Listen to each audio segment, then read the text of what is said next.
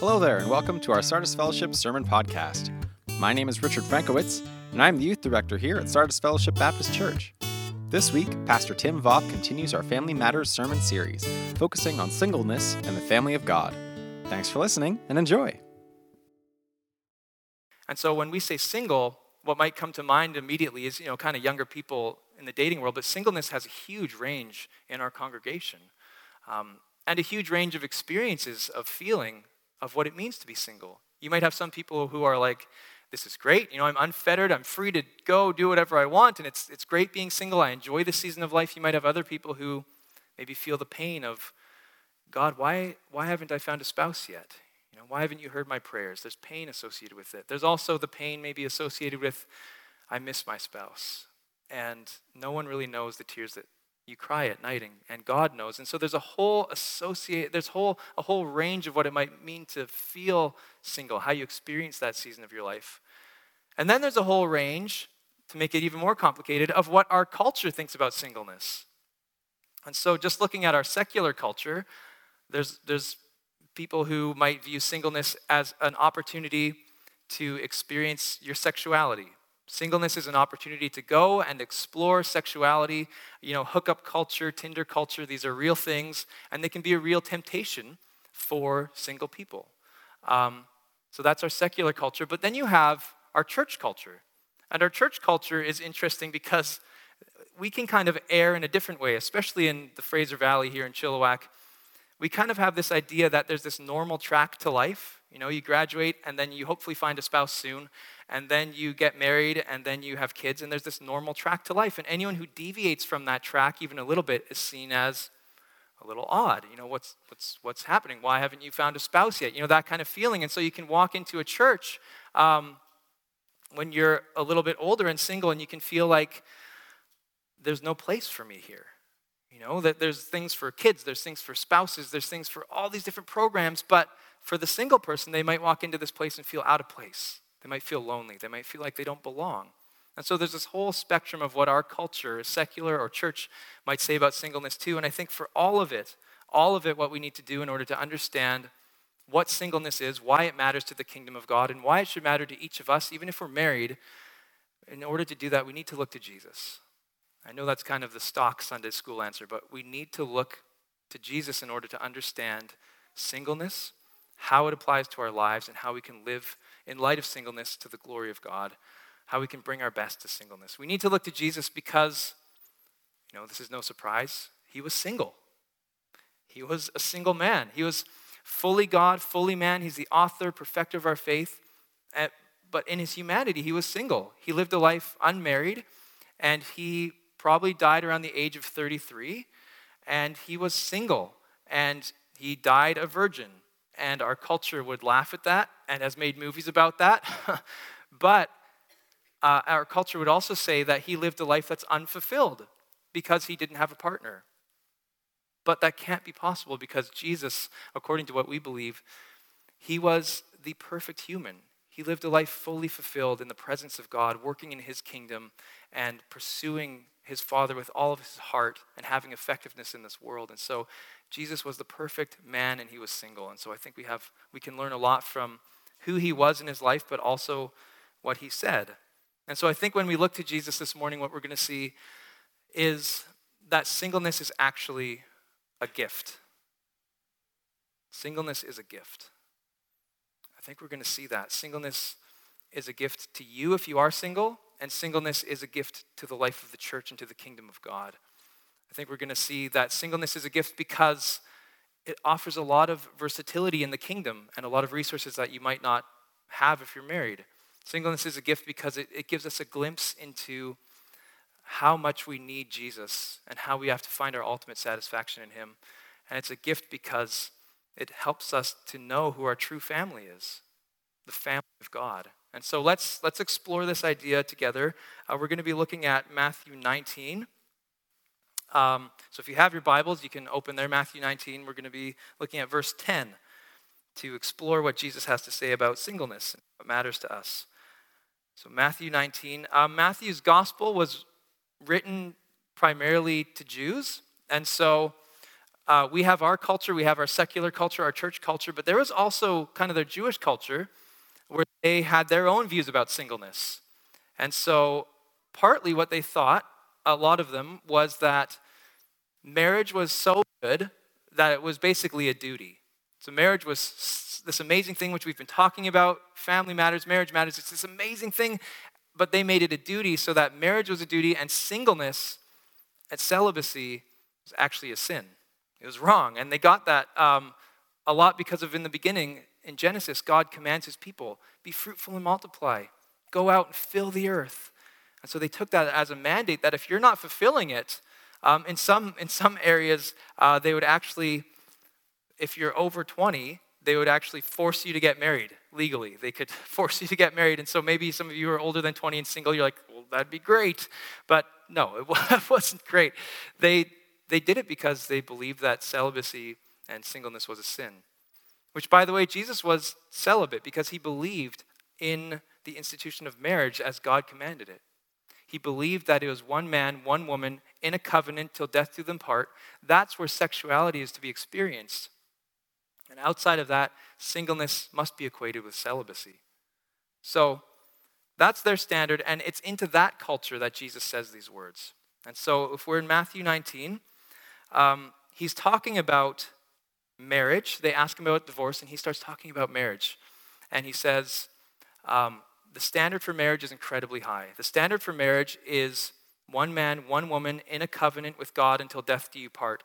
Only in very challenging, rare circumstances of sexual morality is, is divorce to happen. That's what he's sharing. And all of his all the people are like, well, that's too high of a standard. And so his disciples say this in verse 10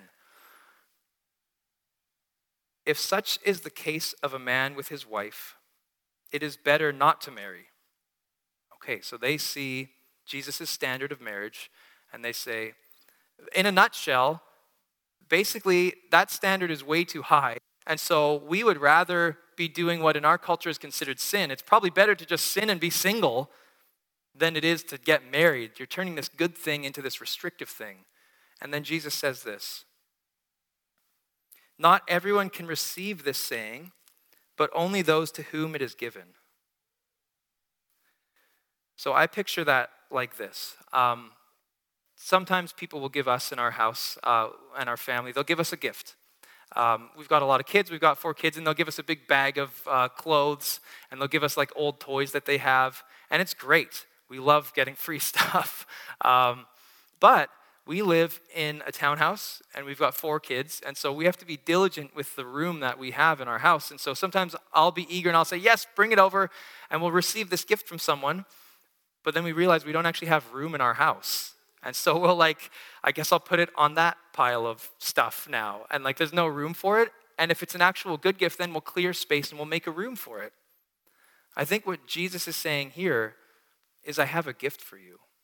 I have a gift for you. I'm bringing you a gift. And the gift is this view of marriage. That's it's a covenant till death do you part. I'm bringing you this gift. Do you have room for it in your life? Do you have the categories to even think in this way? Can you receive this gift? Can you receive thinking about marriage this way? It was an incredibly high standard even for their time. And then he says this, because they're saying, well, it'd be better to be single. And he's like, ah, I have another gift for you. I wonder if you can receive this. And this is where he says this For there are eunuchs who have been so from birth, and there are eunuchs who have been made eunuchs by men, and there are eunuchs who have made themselves eunuchs for the sake of the kingdom of heaven. Let the one who is able to receive this receive it. So he's talking to them about the gift of marriage, which we've been talking a lot about in this sermon series. And then he shifts gears. I'm going to give you another gift. Can you receive this one? And this one was even more controversial. Singleness is a gift. Do you have room in your categories? Do you have room in your soul, in your mind, in your heart to believe that singleness can actually be a gift and not a curse, like the people in Jesus' day might have thought? Can you make space for that idea in your mind and in your life? And so he's asking them, can you do that? And he's, he talks about eunuchs. And so let's, let's chat about that for a little bit. Um, he says that there are three types of eunuchs. And this is the point probably in the sermon where maybe if you've invited a friend, you're like, I just hope that the sermon is normal, and now I'm going to be talking about eunuchs and castration. So, I'm sorry, but here we are. We're talking about eunuchs. Um, so, back in the day, uh, there were, just like now, people who were born eunuchs. And what that meant is that Jesus had a category in his mind and in his heart for people who were born with the inability to, uh, with, with infertility, or even with other challenges. He had in mind maybe people who were intersex, uh, maybe people with the same sex proclivity and choosing a life of celibacy, and he had people in mind who were infertile. There are some people who are born as eunuchs, they're just born that way.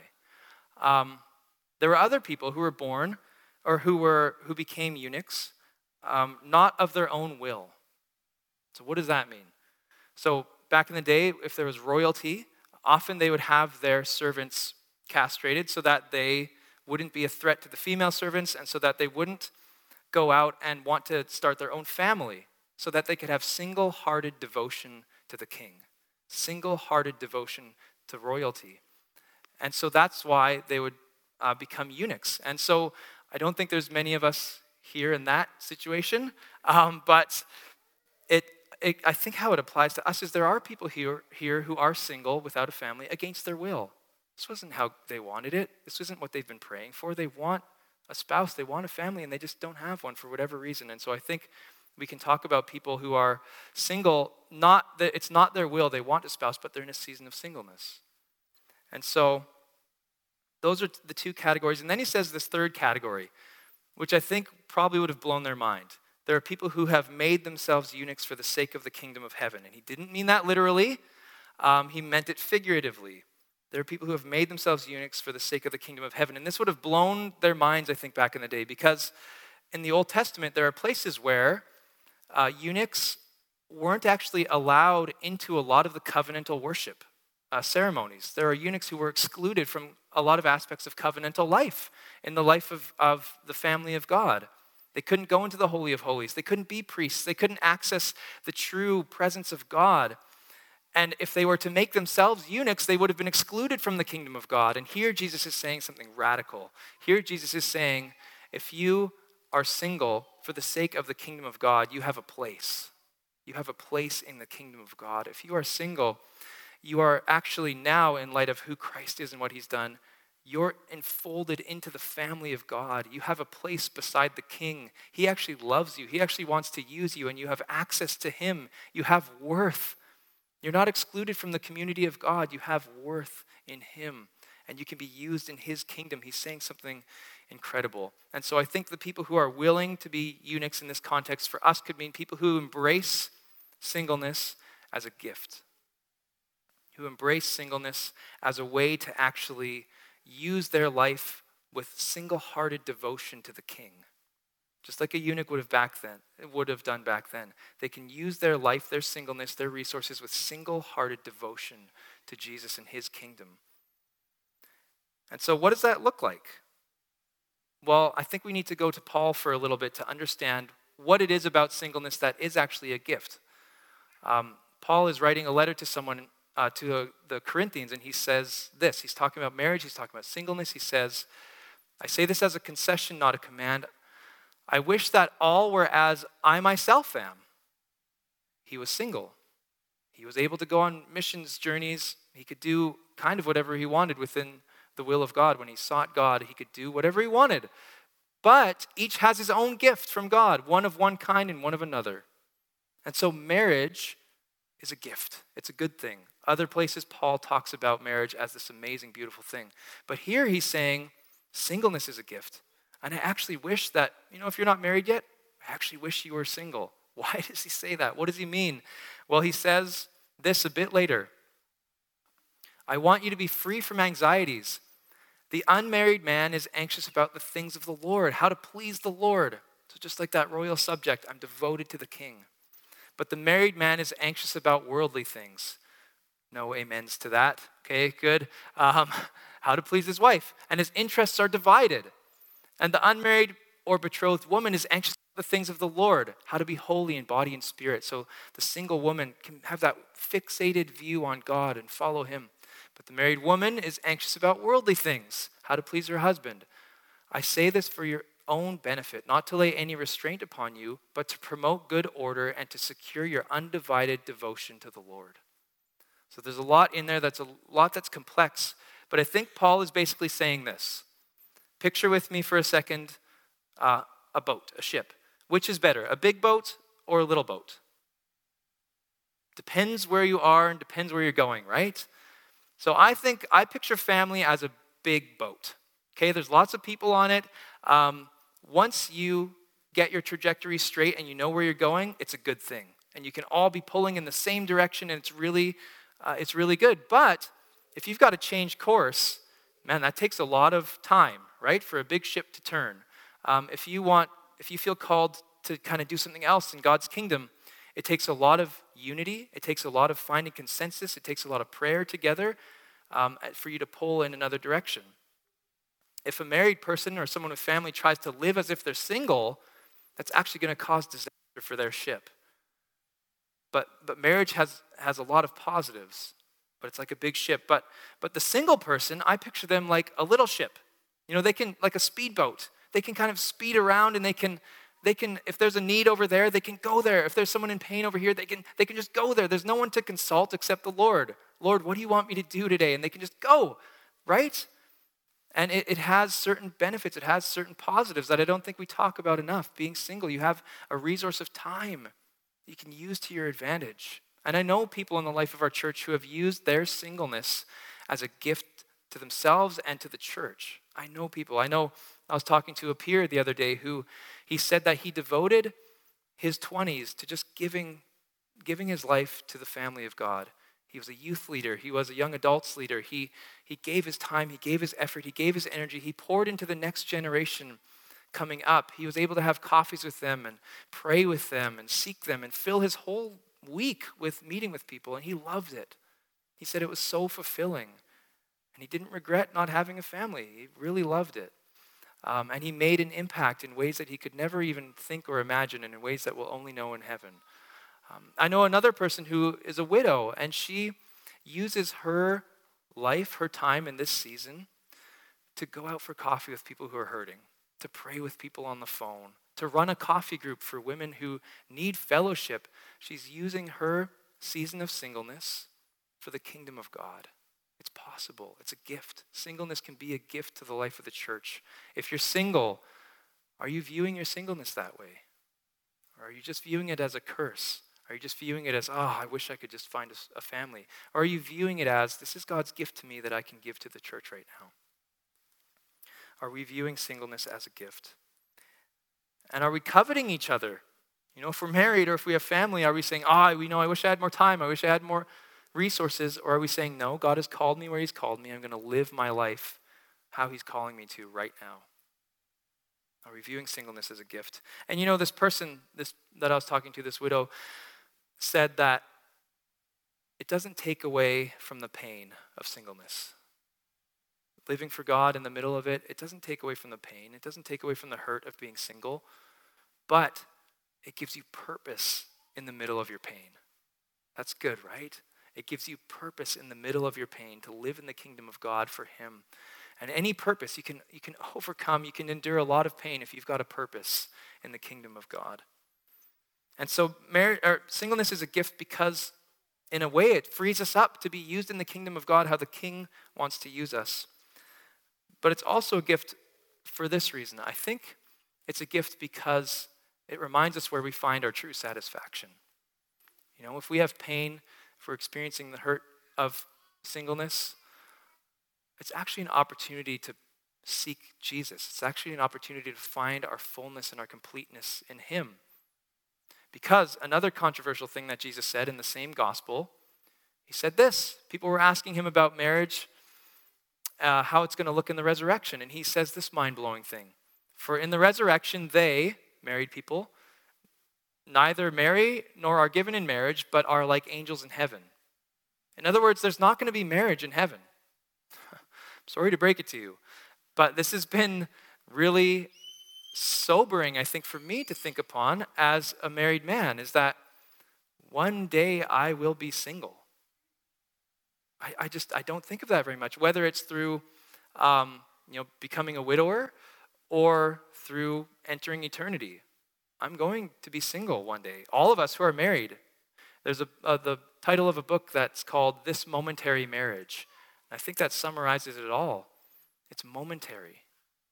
One day we're all going to be single before God. And we can't depend on our spouse's faith. We can't depend on anything. It's just going to be us and God single before Him. That's a sobering thought, right? It's, it's really fascinating to think about. And I think it helps us to remember where our ultimate satisfaction comes from. Our ultimate purpose, it's found in the kingdom of God, it's found in Jesus. And ultimately, we're going to be with him one day forever, enjoying his presence forever. And it makes us stop and reflect are we finding our fullness in Jesus right now? Or are we looking to our spouse to fulfill us? I think if we're trying to do that, if we're looking to our spouse to play the role that God is supposed to play in our lives, it puts a crippling pressure on our spouse and it sets us up for disappointment because our spouse isn't perfect.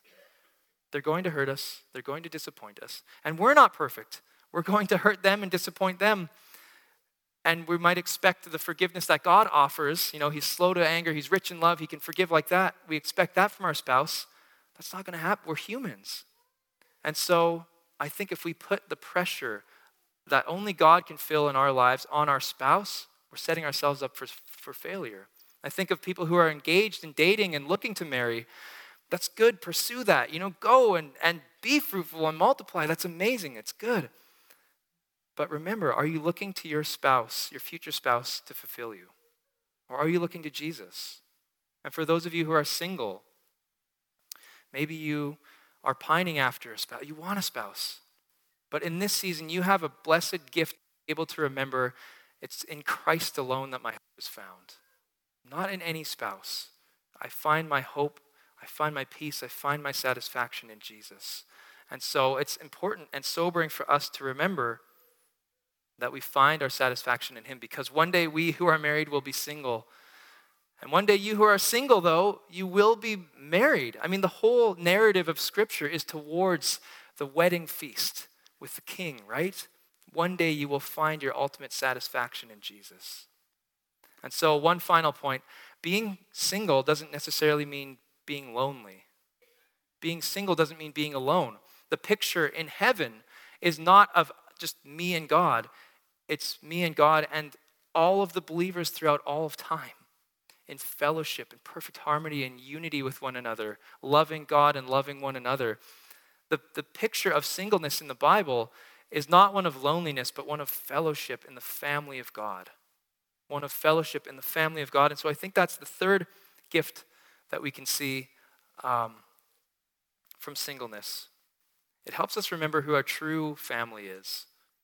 You know, if you're talking about family matters, the family of God is who matters. Listen to Jesus and his final kind of controversial thing about singleness here in Matthew. He's talking to people, and it says, While he was still speaking to the people, behold, his mother and his brother stood outside, asking to speak to him. He replied to the man who told him, Who is my mother, and who are my brothers? And stretching out his hand towards his disciples, he said, Here are my mother and my brothers.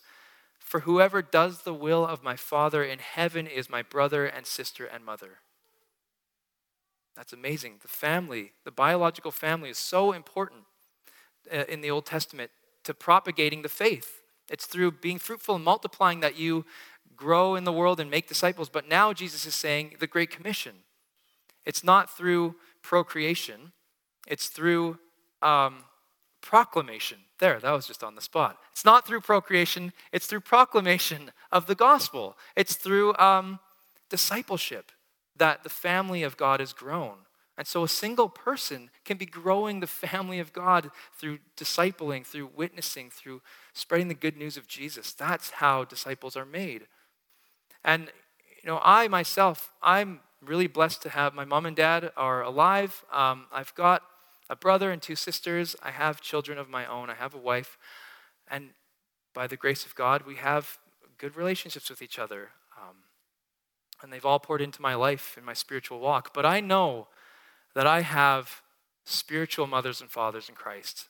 I have people who have just poured themselves out for me and my spouse, and just helped me in hard seasons, guided me, corrected me, uh, trained me up in righteousness. I have older people in my life who've, by their grace, pulled me aside and just helped me along in my spiritual journey. I have brothers and sisters, but I know in Christ I have brothers and sisters. I have people, I have peers in Christ who have wept with me, who have celebrated with me in my triumphs, have been with me in my lows, have given me advice, have been a listening ear. And you know, I I have my own kids, but I know that, you know, in our church congregation here, I think of our Sardis kids leaders. You can think of these kids as your spiritual children. You're mentoring them, you're pulling them along, you're pouring into them, you're giving of your time, you're giving of your effort, and that's not wasted. It has a ripple effect in the kingdom of God. And we can have spiritual children here in Christ. And so the family now goes far beyond just our biological family. If you're single, you're not, you're not missing out on having fathers, brothers, sisters, children. You can have spiritual family who surrounds you and loves you and cares for you and that you can pour into. I think it's important for us to remember that. And so, to the married, I want to say this, because um, thinking through this has been, it's been convicting for me. You know, I think when you get married and you have kids, you can kind of get into this kind of bubble because it takes a lot of time and it takes a lot of work, and you kind of want to surround yourself with people who are like minded, going through the same season of life. And you can kind of just focus in and narrow and forget. It's hard, it's sad to say, but forget about the single people in your life and congregation, right? And I think for us as married people, we've got to ask ourselves seriously are we bringing our best to the family of God? Are we remembering to be inclusive and loving to those who aren't in our exact demographic? Are we inviting single people along for the journey? Are we maybe even enfolding them. I hear beautiful stories of people who, you know, invite a family who invites a single person over for dinner and they feel so welcomed, or invites even a single person they trust to do the bedtime routine with their little kids. Are we able to do that? Or are we just kind of focused on our own demographic? Um, and I think to the single person, you know, I think it can be easy to be single and feel like, well, I'm just waiting around. I'm just waiting for someone to initiate, to invite me. If you're single, are you bringing your best to the family of God? Are you maybe initiating with a family hey, could I ever come over and have a meal with you guys? Are you giving your life to, to serve God in His kingdom? Are you bringing your best to the family of God? So there's lots in here, but I think I just want to end on these questions that I've already asked. One, to all of us, are you using your current season, whether married or single, as a gift? Are you seeking God and asking, God, how do you want me to be used in your kingdom today? Are you asking yourself that? Two, 1a, we'll say. 1 1. Uh, are you finding your satisfaction in Jesus? Are you finding your satisfaction in Him? If you're single, if you're married, are you looking to Jesus to fulfill all of your needs? Are you depending on Him? And finally, are you bringing your best to the family of God? Are you being hospitable? Are you being loving? I think those are three questions that we can think upon as we go into our week. So I'd like to pray for us. Father, I just thank you that we've had time to reflect on this topic that maybe for a lot of us we never even think about. But it's so important. God, you've placed us in your family, you've placed us in your kingdom. And all of us here, we can, with single hearted devotion, follow you, our King. Knowing that we're surrounded on this journey, we're not alone. Uh, wherever we're at, whoever is here right now hearing this message, Lord, I just pray for them that they would that they would know that they're surrounded by people who want to love them and want to care about them and want to show them the love of Jesus and family. And so I pray for those who might be feeling alone. God, that you would just surround them with the people that could encourage them along their journey and help them know that they have a friend and they have a family. I pray for those who have questions for you, God. God, where is my spouse? I'm waiting. Lord, that they would find their all in you and that you would guide them. And Lord, I pray for all of us as the family of God. Help us to keep you center, help us to follow you, help us to just humbly walk with you and look to the people around us and think, God, how can I be used today in your kingdom? And so we commit ourselves to you in Jesus' name. Amen.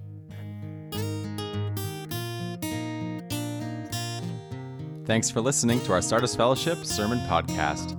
If you'd like to learn more about our church, please check out sardisfellowship.com. Have a great day and God bless.